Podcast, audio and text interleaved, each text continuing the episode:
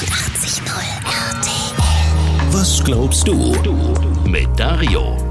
In letzter Zeit kursieren immer wieder Anschuldigungen, Israel begehe einen Völkermord im Gazastreifen, zuletzt vor dem Internationalen Strafgerichtshof. Klar, der Konflikt zwischen Israel und den Palästinensern ist Jahrzehnte alt und hochkomplex. Da geht es um Geschichte, Religion und Politik. Einfache Antworten gibt's da nicht. Seit dem Terrorangriff der Hamas ist die Situation im Gazastreifen besonders angespannt. Israel steht oft im Fokus internationaler Kritik, insbesondere wenn es um militärische Aktionen im Gazastreifen geht. Es ist unbestreitbar, dass die militärische Reaktion auf den Terrorangriff der Hamas in der Region tragische menschliche Verluste zur Folge hat und die humanitäre Situation verschärft.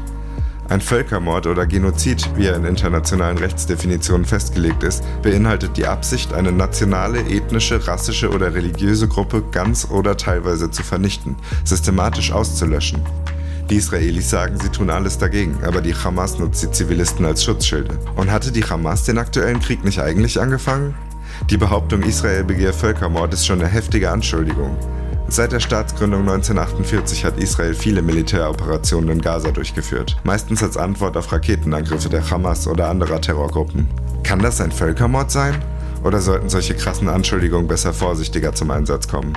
Was glaubst du? Was glaubst du? Evangelisch for You auf 89.0 RTL.